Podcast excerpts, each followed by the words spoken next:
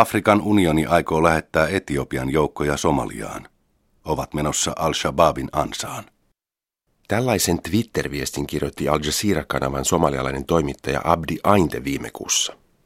Viestin lopussa oli linkki New York Times-lehden kirjoitukseen, joka kertoi Etiopian aikeista hyökätä Somaliaan islamistisen aseellisen ryhmän Al-Shabaabin joukkoja vastaan. Jo seuraavana päivänä sadat etiopialaissotilaat ylittivät Somalian rajan vain vajaa kolme vuotta Etiopian armeijan nöyryttävään vetäytymiseen päättyneen edellisen Somalian miehityksen jälkeen. Uudelleen kiihtynyt sotiminen Somaliassa ei ole herättänyt länsimediassa ja meillä päin kovin suurta mielenkiintoa. Tällä hetkellä Somaliassa on kuitenkin yli 10 000 sotilasta useista muista maista. Ennen Etiopiaa toinen naapurimaa Kenia lähetti sotajoukkojaan rajan taakse ja teki tuhoisia ilmapommituksia Al-Shabaabia ja Somalian eteläosien siviilejä vastaan. Somalian pääkaupungissa Mogadishussa on ennestään tuhansia Afrikan unionin sotilaita Ugandasta ja Burundista. Myös Yhdysvallat ja Ranska ovat kaikissa hiljaisuudessa lähettäneet Somalian maaperälle erikoisjoukkojaan. Kenian armeijan hyökkäystä Somaliaan edelsivät kahden espanjalaisen avustustyöntekijän sekä brittiläisen ja ranskalaisen turistin kidnappaukset Kenian puolelta rajaa. Vielä tähän päivään mennessä ei ole tosin varmaa, että juuri Al-Shabaab oli sieppausten takana. Kiihkoislamin äärilaitaa edustava Al-Shabaab on saanut kansainvälisessä uutisoinnissa eniten huomiota tapauksista, joissa aviorikoksesta sytetyt naiset on kivitetty kuoliaaksi. Al-Shabaab on myös sulkenut elokuvateattereita ja kieltänyt jalkapallon MM-kisojen otteluiden julkiset TV-katselut. Vastikään järjestö kielsi ulkomaisten avustusjärjestöjen toiminnan hallitsemillaan alueilla. Al-Shabaab ilmoittaa pyrkimänsä ajamaan vallasta länsimaiden tukeman maltillisten islamistien hallituksen Somaliassa ja korvaamaan sen Korania kirjan oppineesti tulkitsevalla islamilaisella valtiolla. Somalialaistoimittaja Abdi Ainten mukaan tämä on kuitenkin vasta välitavoite. Al-Shabaabin lopullisena tavoitteena on auttaa muita globaaleja jihadisteja maailmanlaajuisen islamilaisen valtion synnyttämisessä. Ainte kirjoittaa internetissä julkaistussa kirjoituksessaan The Anatomy of Al-Shabaab, eli Al-Shabaabin anatomia. Abdi Ainten mielestä Al-Shabaabin menestyksestä voidaan osittain kiittää Yhdysvaltoja. Keväällä 2008 Bushin hallitus lisäsi Al-Shabaabin globaalien terroristijärjestöjen listalle ja pian sen jälkeen Yhdysvallat surmasi ohjusiskussa järjestön johtajan Aden Hashi Airon. Sitä ennen Al-Shabaab oli melko tuntematon ryysyläisarmeija, mutta pääsy Yhdysvaltojen terroristilistalle oli sille kuin kunniamerkki, kirjoittaa somalialaistoimittaja Abdi Ainte. Monien islamilaista maailmanvallankumousta tavoittelevien globaalien jihadistien mielestä Al-Shabaab vaikutti tehokkaalta järjestöltä, jolla oli hyvät mahdollisuudet kehittyä merkittäväksi jihadistiarmeijaksi. Al-Shabaabin riveihin liittyi satoja ulkomaalaisia taistelijoita. Se valloitti aggressiivisesti lisää alueita haltuunsa ja tiivisti yhteistyötä Al-Qaida-verkoston kanssa. Pian Al-Shabaab hallitsi maantieteellistä aluetta, joka oli suurempi kuin mikään muu Somalian hallinnollisista alueista, mukaan lukien maan virallisen hallituksen valvoma alue, Afrikan sarven kärjessä sijaitseva puoli-itsenäinen Puntmaa sekä itsenäiseksi julistautunut Somalimaa pohjoisessa.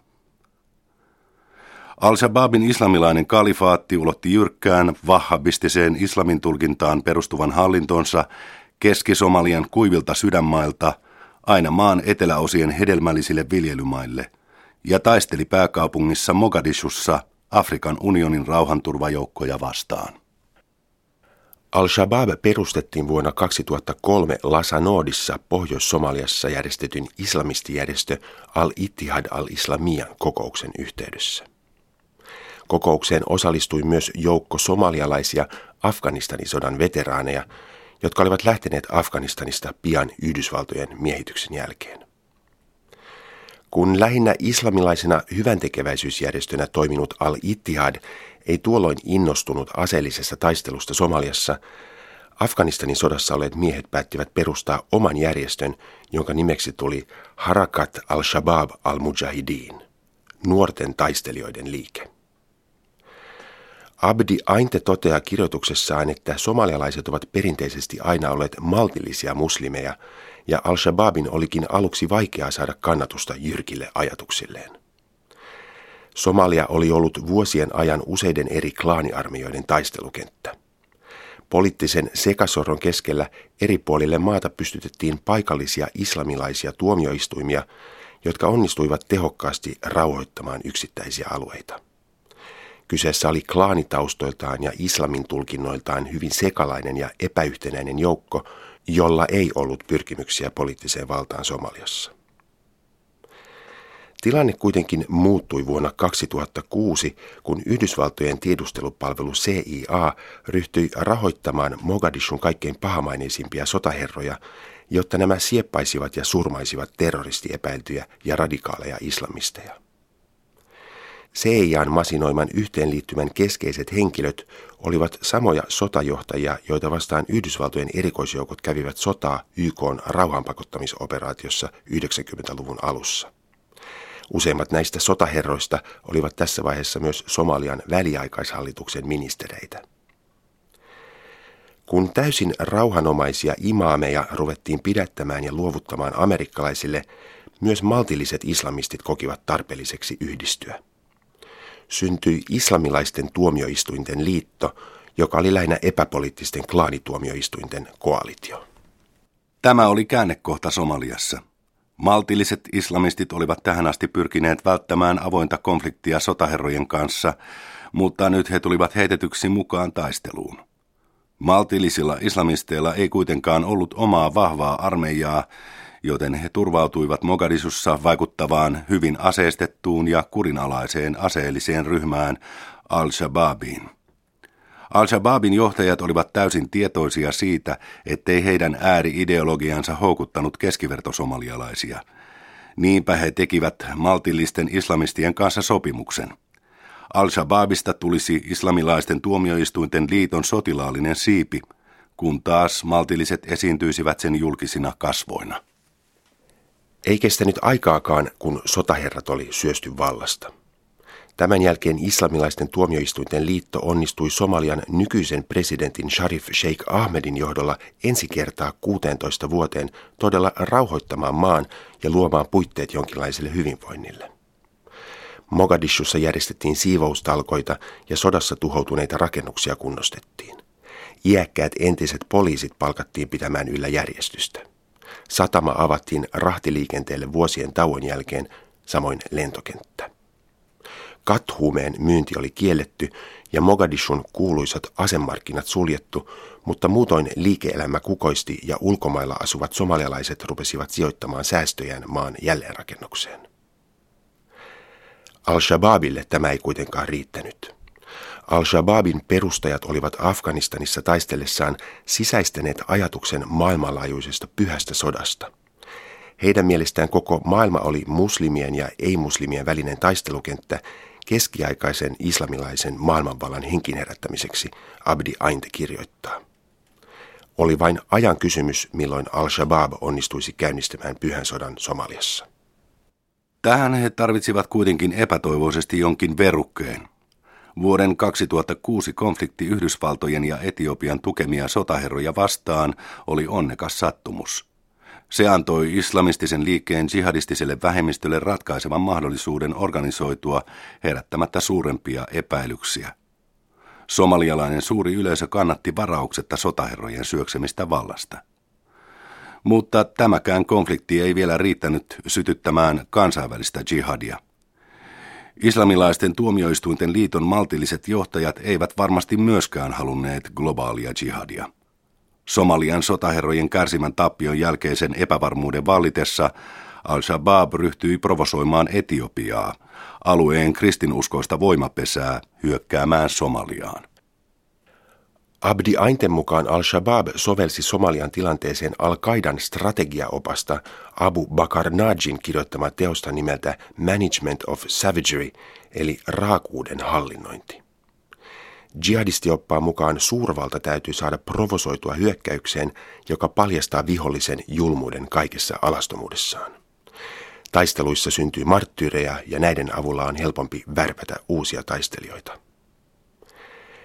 Etiopia on Itä-Afrikan sotilaallinen suurvalta, jolla on Saharan eteläpuolisen Afrikan suurimmat maavoimat. Etiopialla oli ennestään sotilaita Baidoan kaupungissa Somaliassa suojelemassa maan vallasta ajettua väliaikaisallitusta. Kun al-Shabaab uhkasi hyökätä Etiopiaan, jollei tämä vedä joukkojaan Baidoasta, Etiopia miehitti jouluna 2006 muutamassa päivässä huomattavan osan Somaliasta ja ajoi islamilaisten tuomioistuinten liiton vallasta. Etiopian miehitys oli kauhea. Etiopian joukot pommittivat asuinalueita Mogadishussa ja surmasivat miehityksen vastustajiksi epäiltyjä usein viiltämällä heidän kurkkunsa auki. Vuonna 2008 miehityksen viimeisenä vuonna Somalian konfliktissa kuoli lähes 8000 ihmistä, melkein yhtä paljon kuin samana vuonna Irakissa. Mutta juuri tämä oli Al-Shabaabin taktiikka, Abdi Ainte kirjoittaa. Kaikesta päätellen oppikirjastrategia johti Al-Shabaabin kannalta haluttuun tulokseen. Etiopian invaasio antoi Al-Shabaabille sen kaipaaman tilaisuuden esiintyä somalialaisten silmissä vapaustaistelijoina. Al-Shabaab edusti tehokkuutta ja järjestystä. Sen jäsenmäärä ja taloudellinen tuki moninkertaistui. Joulukuussa 2008, kun Etiopia veti joukkonsa Somaliasta, Al-Shabaabista oli tullut suositumpi ja voimakkaampi kuin koskaan. Se oli osoittanut Etiopian heikkouden ja ennen kaikkea se oli onnistunut muuttamaan kotimaisen, kaikkien somalialueiden yhdistymiseen pyrkivän taistelun osaksi globaalia jihadia. Abdi Ainten mukaan al-Shabaab menestyi sotilaallisesti ja sai kannatusta ihmisten keskuudessa useasta eri syystä. Ensinnäkin se kykeni taitavasti hyödyntämään somalialaisten vanhoja pyrkimyksiä liittää naapurimaihin kuuluvat somalialueet yhtenäiseksi suursomaliaksi. Toiseksi al-Shabaabin uskottavuutta lisäsi se, että se pysytteli tietoisesti loitolla Somaliaa riivanneista klaaniristiriidoista. Menestyksen tärkein syy oli kuitenkin Etiopian joukkojen kaksi vuotta kestänyt miehitys. Taistelussa Etiopian miehitysjoukkoja vastaan al-Shabaab onnistui ainten mukaan myös heikentämään maltillisten islamistien asemaa Somaliassa ja hankkimaan samalla julkisuutta maailmanlaajuista jihadia tavoitteleville pyrkimyksilleen. Ulkomaalaisilla taistelijoilla ja muiden maiden kansalaisuuden saaneilla somalialaisilla onkin tänä päivänä huomattava asema al-Shabaabin johdossa. Järjestön ylimmässä päättävässä elimessä Shura-neuvostossa enemmistö jäsenistä on ainten mukaan muiden maiden kansalaisia. Naapurimaiden hyökkäyksellä Somaliaan pyritäänkin nimenomaan estämään al-Qaidaa rakentamasta maahan pysyviä tukikohtia. Abdi Ainte toteaa, että mikäli al-Shabaab kykenee tarjoamaan pysyvän turvapaikan ulkomaalaisille jihadisteille, tämä antaisi al-Qaidalle uutta elinvoimaa. Al-Qaidan yhteistyö al-Shabaabin kanssa olisi Ainten mukaan todennäköisesti myös kestävämpi kuin sen suhde Afganistanin Talebanien kanssa. Tähän on kolme keskeistä syytä. Ensinnäkin talebanit olivat ensisijassa kotimainen liike, joka pyrki hallitsemaan Afganistania vahhabistisen islamin tulkinnan mukaisesti.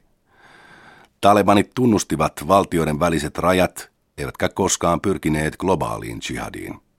Al-Shabaab on tässä mielessä Talebanien vastakohta. Toiseksi talebanit ovat ennen muuta pastunkielisten pataanien liike. Siksi sen vaikutusvalta ulottuu pääasiassa pastunkielisille alueille Afganistanissa ja Pakistanissa. Al-Shabaab on sen sijaan menestyksekkäästi ylittänyt Somalian klaanirajat ja onnistunut värväämään joukkoihinsa myös satoja ulkomailla ja muissa maan osissa varttuneita somalialaisia nuoria miehiä – jotka militantin ideologian innoittamina voivat aiheuttaa sekasortoa länsimaissa. Kolmanneksi, Talebanien johtajat eivät olleet Al-Qaidan aikaansaannosta, kun taas Al-Shabaabin johtajat ovat.